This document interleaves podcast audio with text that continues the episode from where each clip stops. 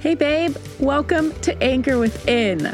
My name's Lena, and I'm a multi passionate free spirit and personal development nerd obsessed with empowering others to become the absolute best version of themselves.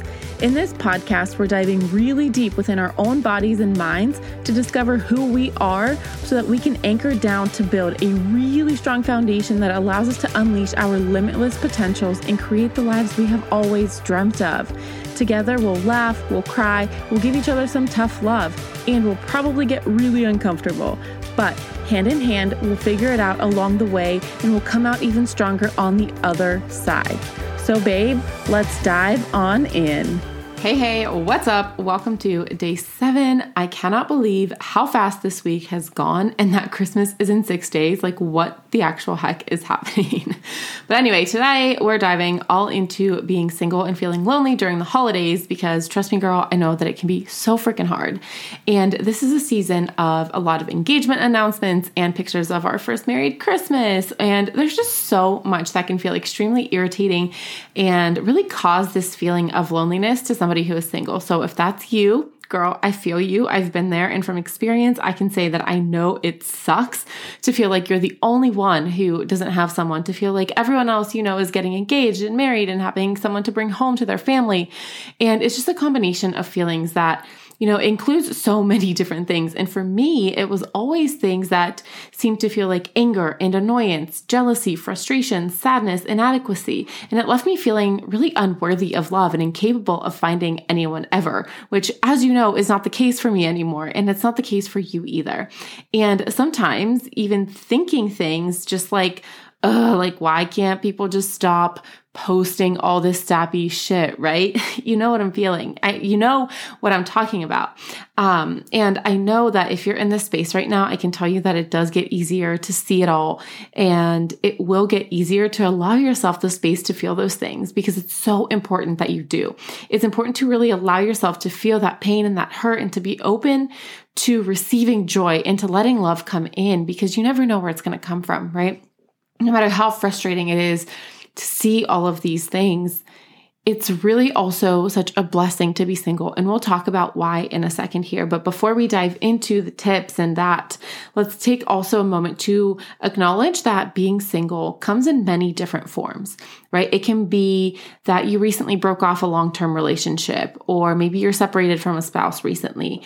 Maybe you choose to be single right now, right? Maybe this is a choice, and maybe you've been single your entire life. There are different you know, things, different perspectives of being single. It doesn't have to mean that, you know, you just broke up with someone or that you've been single, single for 10 years, whatever it is, wherever you're at. I hope that these tips are going to encourage you to view your singleness as a blessing rather than an inconvenience, something that is full of beauty and opportunity for growth, right?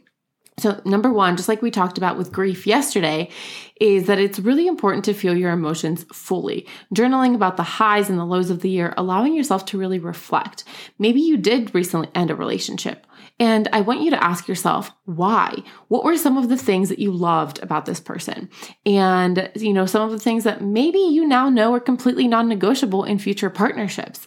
How did that person make you feel? And how do you want someone to make you feel?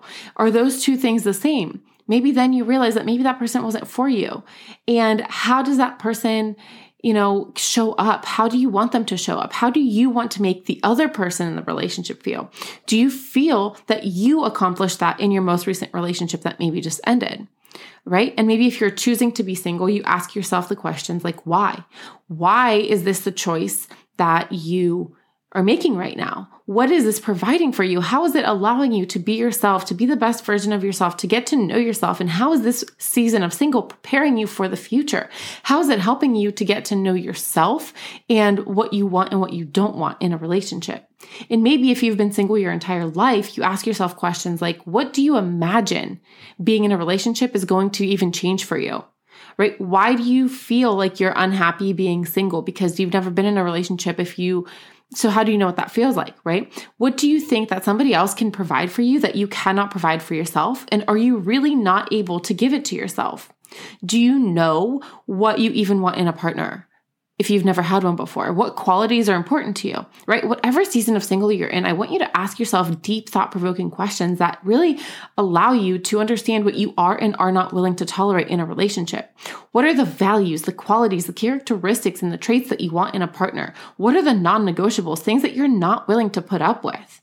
Right? Get so clear on these things and build such a strong relationship with yourself that when someone does come along, you don't immediately jump at the opportunity to be with them just because you don't want to feel lonely or be single anymore.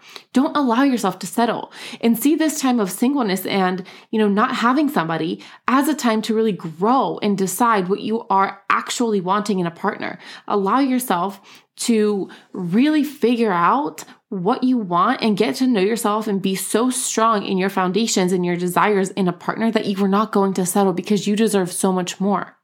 Right. And of course, this doesn't necessarily mean that the next person that you're going to date is going to be the one forever, but it does give you a starting point of getting to know yourself and your limits, what you will and will not tolerate and go for just because it presents itself to get you out of this moment of feeling single and lonely. Right. Number two is fill, don't fill your time up so much with other plans to avoid feeling lonely that you forget to do the things that actually matter to you and that you enjoy doing. I know that when you're feeling lonely, it's really easy to book up your calendar with dinners and parties and events and surround yourself with a lot of other people. But remember to also spend that time with yourself, getting to know yourself and doing the things that actually make you happy. Don't say yes to parties because you don't want to miss out or you don't want to sit at home feeling lonely. If you want to say no and stay home and watch crappy Hallmark movies and drink hot chocolate with your puppy, then say no right? This goes back to setting boundaries for yourself, which we talked about in an earlier episode. So go back and listen to that if you need to talk about boundaries, but also allow yourself to go to dinner alone or get takeout and just do things by yourself. Do things that make you happy and don't get so caught up in trying to not feel lonely that you forget to actually take care of yourself and do the things that bring you joy rather than saying yes to doing things that bring others joy right?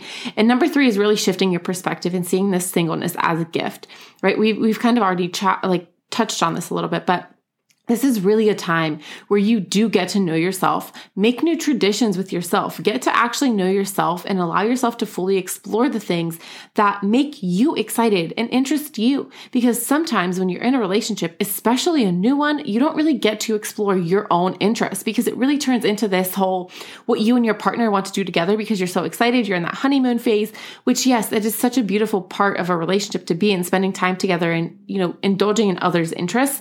But we often get so involved with wanting to spend every second with that person that we forget to do things for us, for ourselves.